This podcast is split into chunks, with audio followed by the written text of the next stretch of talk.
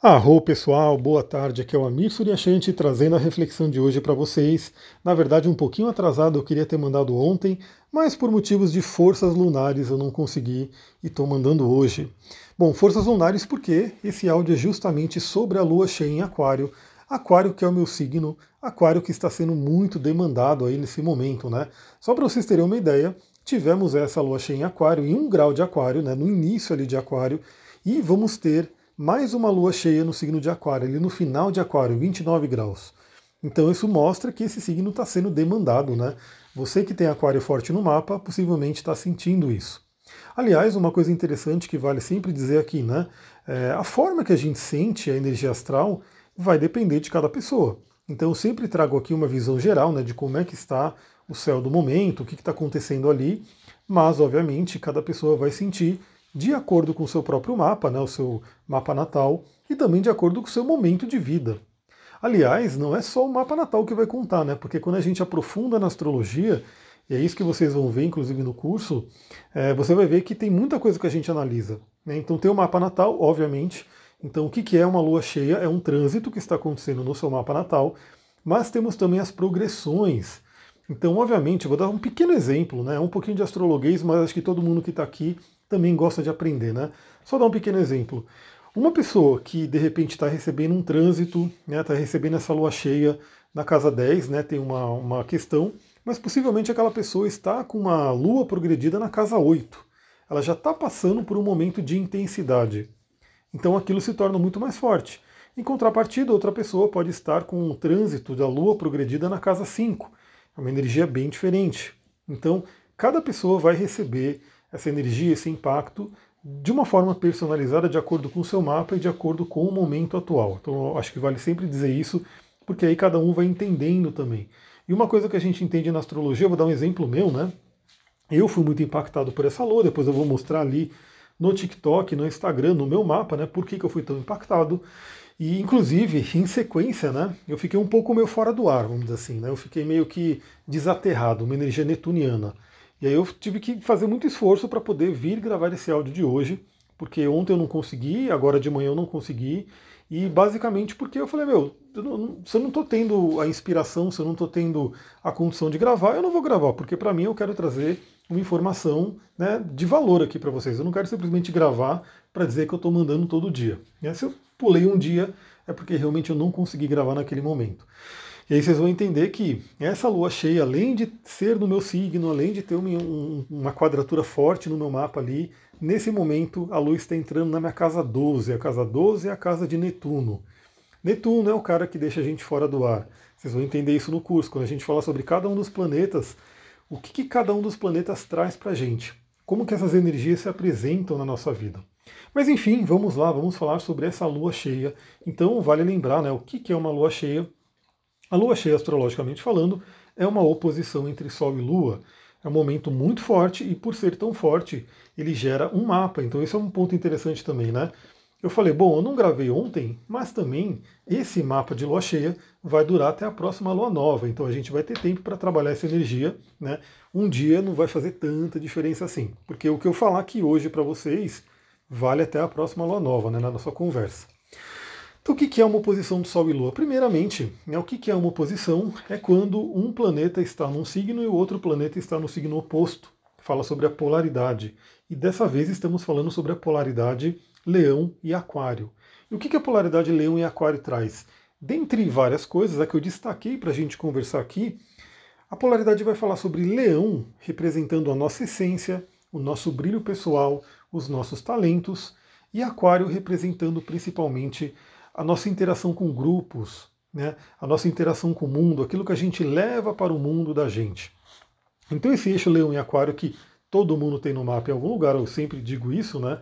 O seu mapa, ele contém ali os 12 signos, e esse eixo ele vai falar o que para a gente? Ele vai falar sobre como a gente desenvolve o nosso talento, né? Como que a gente desenvolve o nosso brilho pessoal e como que a gente leva isso para os grupos. Lembrando que o Sol, né? O Sol que é o grande regente de Leão, né? Ele traz muito essa, esse significado do brilho. O Sol ele brilha para todos. O Sol ele simplesmente emite a sua luz, ele emite. O talento do Sol é vitalizar, é dar luz, né, é trazer claridade, é trazer calor. Então a gente também, né, o nosso lado bom, o nosso lado de talento, o nosso lado de brilho, a nossa meta é compartilhar, a nossa meta é levar para o mundo. Até porque tem aquela metáfora que ajuda muito a gente a entender, que envolve fogo, né, que é o signo de leão, que vai dizer o seguinte, né, você tem uma vela acesa, se você tem essa vela acesa, você pode acender inúmeras velas e você mantém o seu fogo. Né? Então isso é uma coisa muito interessante. Quando você sabe usar o seu talento, quando você compartilha o seu talento com o mundo, quando você compartilha o seu brilho de uma forma equilibrada, de uma forma saudável, você pode, inclusive, iluminar muitas pessoas sem perder o seu brilho. Esse é um tema muito, muito interessante sobre esse eixo, né, Aquário e Leão, para a gente poder refletir. Bom, essa alunação está acontecendo a um grau de Leão e um grau de Aquário, ou seja, bem no comecinho ali. Então, se você conhece o seu mapa, como eu conheço o meu, você pode ver se a Lua, o Sol e a Lua estão pegando algum planeta.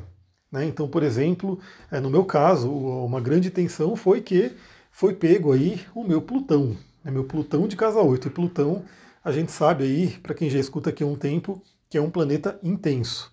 Então, se você tem algum planeta em um grau de aquário, um grau de, de leão, um grau de escorpião, um grau de touro, não, não, precisa ser planeta, pode ser um ascendente, pode ser o meio do céu, pode ser algum outro ponto, né, como um Quiron. E também, lembra que a gente tem a, a orbe, né? Então, mesmo que não esteja a 1 grau, se tiver 2, 3, até 4, 5 graus, vamos, vamos lá, dependendo de quanto você deixar de folga ali, vai estar tá sendo afetado sim. Né? Claro que, no meu caso, foi quase o mesmo grau, né? foi quase exato. Então é muito forte. Se você tiver um grau, por exemplo, de 4 graus, 5 graus, já vai ser um pouco mais fraco. Mas também tem ali o toque dos planetas. Esse é um ponto importante. Veja no seu mapa se você conhecer um pouquinho. Se você não conhecer, vem para o curso para você começar a conhecer e aproveitar mais e mais ainda nossas conversas aqui para ver se algum planeta está sendo tocado. Outro ponto que todo mundo pode ver né, é onde você tem o primeiro grau de aquário, né, o primeiro decanato de aquário e o primeiro decanato de leão. Nesses pontos, né, nessas casas que são áreas da nossa vida, a gente vai ver isso no curso também. O curso ele vai ser muito, muito bom para você poder ter toda a base, todo o fundamento da astrologia. Para você olhar para um mapa e falar, eu sei o que está tá sendo dito aqui né, aquela base, aquele fundamento que a gente precisa para começar uma jornada mais profunda de estudo, porque astrologia é estudo para a vida inteira, tá? Astrologia é, você faz um curso, depois você pode fazer outro, depois você mergulha nos livros, você pratica muito, você reflete, você olha para o céu, enfim, astrologia é um estudo muito rico, um estudo que vai para a vida. Então, aquelas áreas da vida, né, que são as casas que estiverem né, sendo tocadas pelo Sol e Lua, serão estimuladas também. Né? Esse é um ponto importante. É, o que, que a gente pode trazer aqui, né? É, primeiramente é isso, né? Você pode se perguntar, as perguntas são muito poderosas. Primeiramente, a pergunta que vem à tona, porque o Sol entrou em Leão, né? Mercúrio também vai entrar em Leão, então a gente vai ter aí dois pontos muito fortes aí iluminando e ativando o signo de Leão para a gente poder trabalhar essa energia. E o signo de Leão nos convida a refletir quais são os nossos talentos, Pegue, pegue para você. Pensa, né? Eu estou terminando de ler um livro maravilhoso, um livro muito legal, que se chama O Caminho do Artista, da Julia Cameron. E ela traz né, esse conceito para você eh, fazer com que seu artista venha à tona. Todos nós temos esse potencial artístico. O que, que é a nossa arte? A nossa arte é viver aquilo que a gente realmente tem de melhor, aquilo que a gente tem de forças. Então, para vocês terem uma ideia também, né, no trabalho de coaching que eu faço, é muito comum a gente fazer uma, uma técnica, uma ferramenta que se chama matriz SWOT. O que, que essa matriz SWOT faz? Ajuda você a reconhecer suas forças, seus talentos, também suas fraquezas, né? aquilo que você precisa de repente ficar de olho, incluir as oportunidades e ameaças.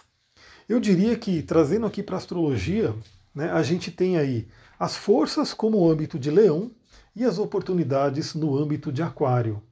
Ou seja, você tem forças que, se você reconhecê-las, se você identificar elas e desenvolver elas ao máximo, as oportunidades são o que? Você compartilhar com o mundo.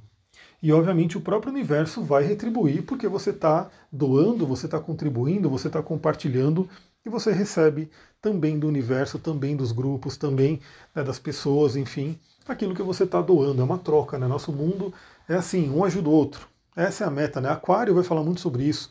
Aquário e peixes, né? Os dois últimos signos Vamos falar muito sobre isso, sobre a gente ter aí essa comunidade onde todo mundo se ajuda. É utópico, né? Porque a gente ainda vive numa coisa muito de competição, numa coisa muito de né, um de repente querer dominar o outro, ser melhor que o outro e assim por diante.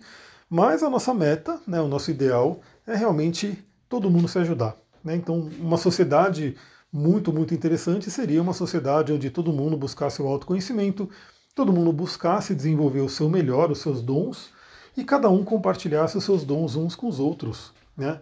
De repente, até sem a necessidade de ter financeiro, né, de troca de dinheiro, enfim, esse seria um mundo ideal. Né? Quem sabe a gente caminha para esse mundo né, a um passo um pouco mais rápido. Vamos ver.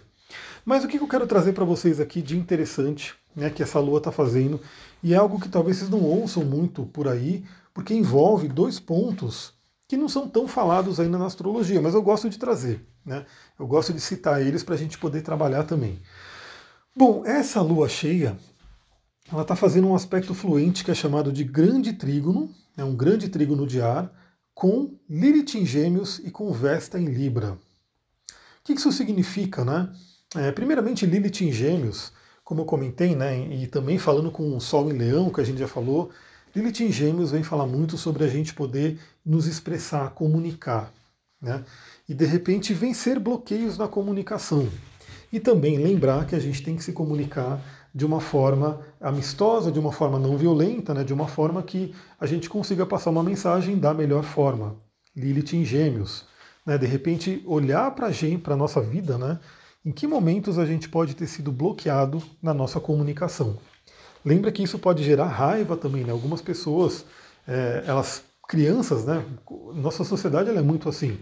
Então muitas vezes a criança não tem voz, né? A criança começa a falar alguma coisa, vem um adulto e fala, não, criança não tem voz, criança não fala, criança não isso, aquilo.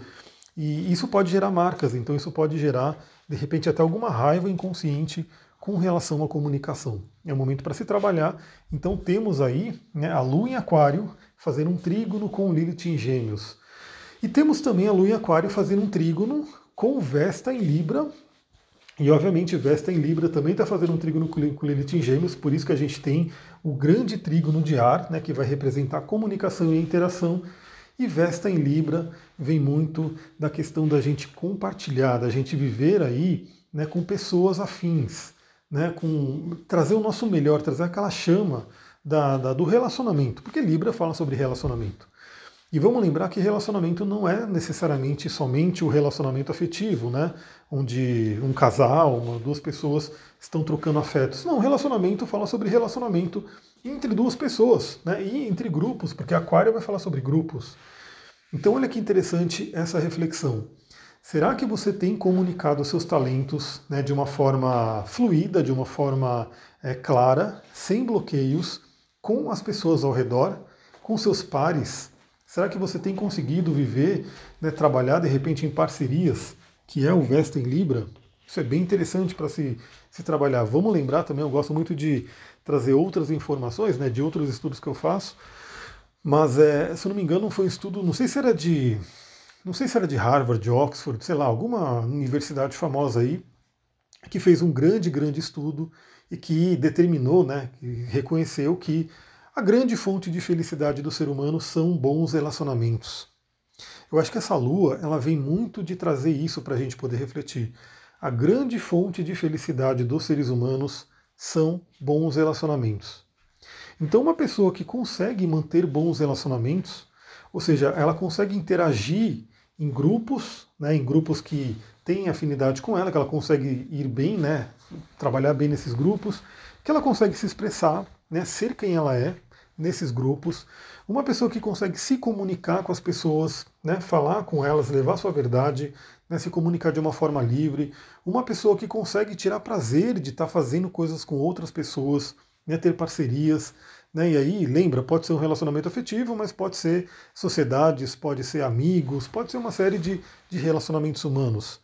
Então, isso é que traz uma grande felicidade.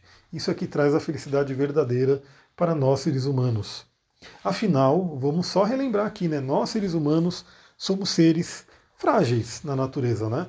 Então, se o ser humano não se juntasse, se o ser humano não tivesse essa, esse coletivo, esse espírito gregário, o ser humano não seria muita coisa na natureza, não.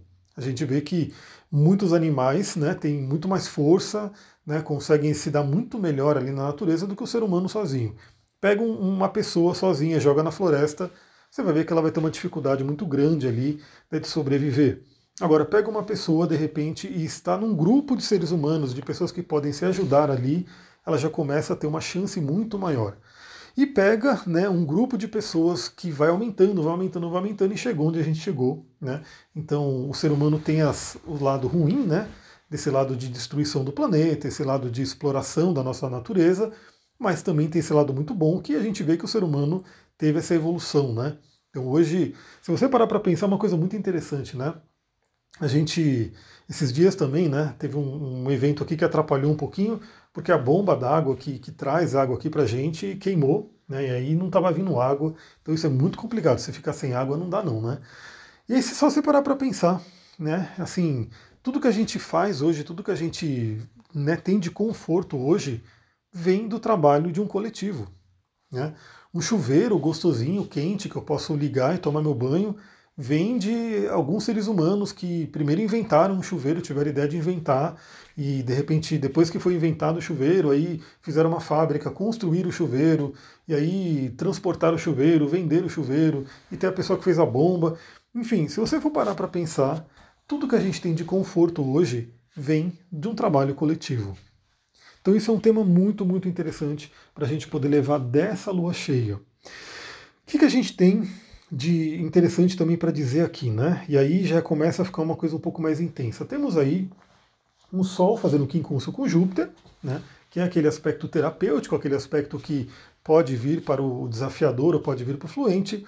E Júpiter, que está retrógrado, né, voltando para Aquário essa semana, vai falar sobre nossas crenças, então, de repente, é um ótimo dia para iluminar nossas crenças.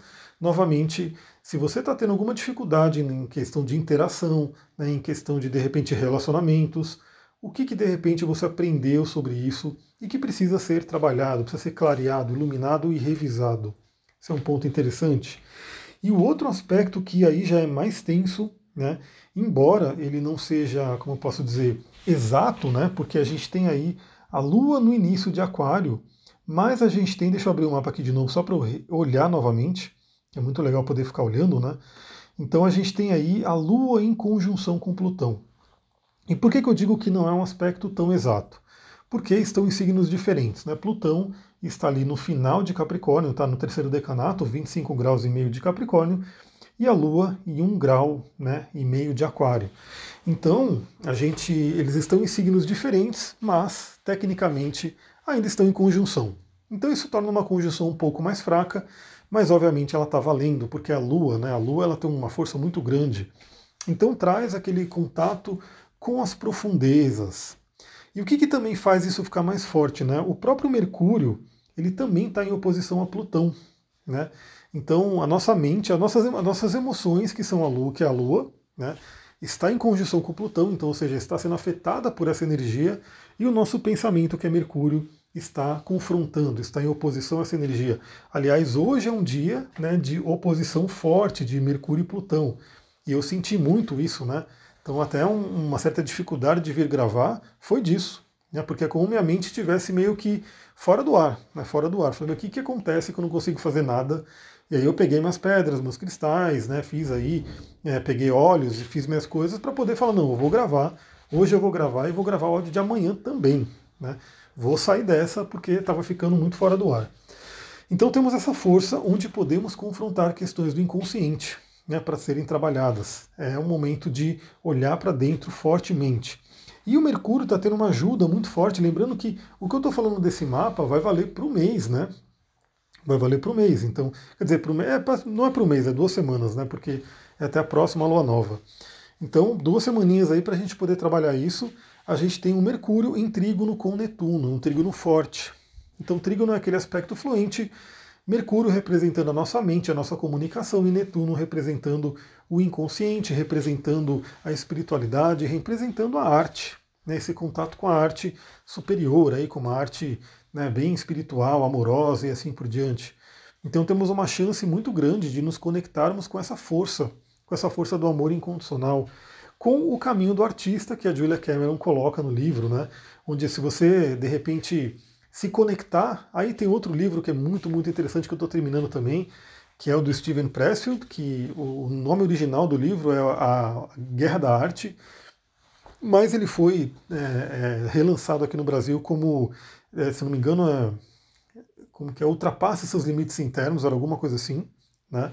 que teve até o, o prefácio da professora Lucilena Galvão, ela fez inclusive alguns programas né, falando sobre esse livro, onde o Steven Pressfield ele coloca né, que os hábitos dele de se conectar com as musas, de se conectar com a espiritualidade, de limpar o ambiente, fazer uma oração, né? E uma coisa muito interessante, eu não sei se ele conta no livro, né? Não sei se é ele ou uma outra pessoa, mas que perguntaram, né? Como é que você faz para ter inspiração todo dia? É, você tem inspiração todo dia? E a pessoa fala, olha, eu tenho. E, e felizmente ela chega todo dia às 9 horas da manhã, quando eu me coloco para trabalhar, né? É, não, na verdade, assim, deixa eu falar direito. Eu tô vendo como eu tô meio zoado, assim, de, tô, é, se eu não me engano, é assim. É, a pessoa pergunta: é, Você tem inspiração todo dia? E aí ela falou: Tenho. Eu não sei, eu, depois eu vou colocar isso aqui no direitinho, vou fazer um vídeo sobre isso. Porque eu não estou lembrando exatamente como fala, mas é alguma coisa que a pessoa pergunta, né? Como que se conecta com a inspiração? E a pessoa fala que ela vem todo dia às 9 horas.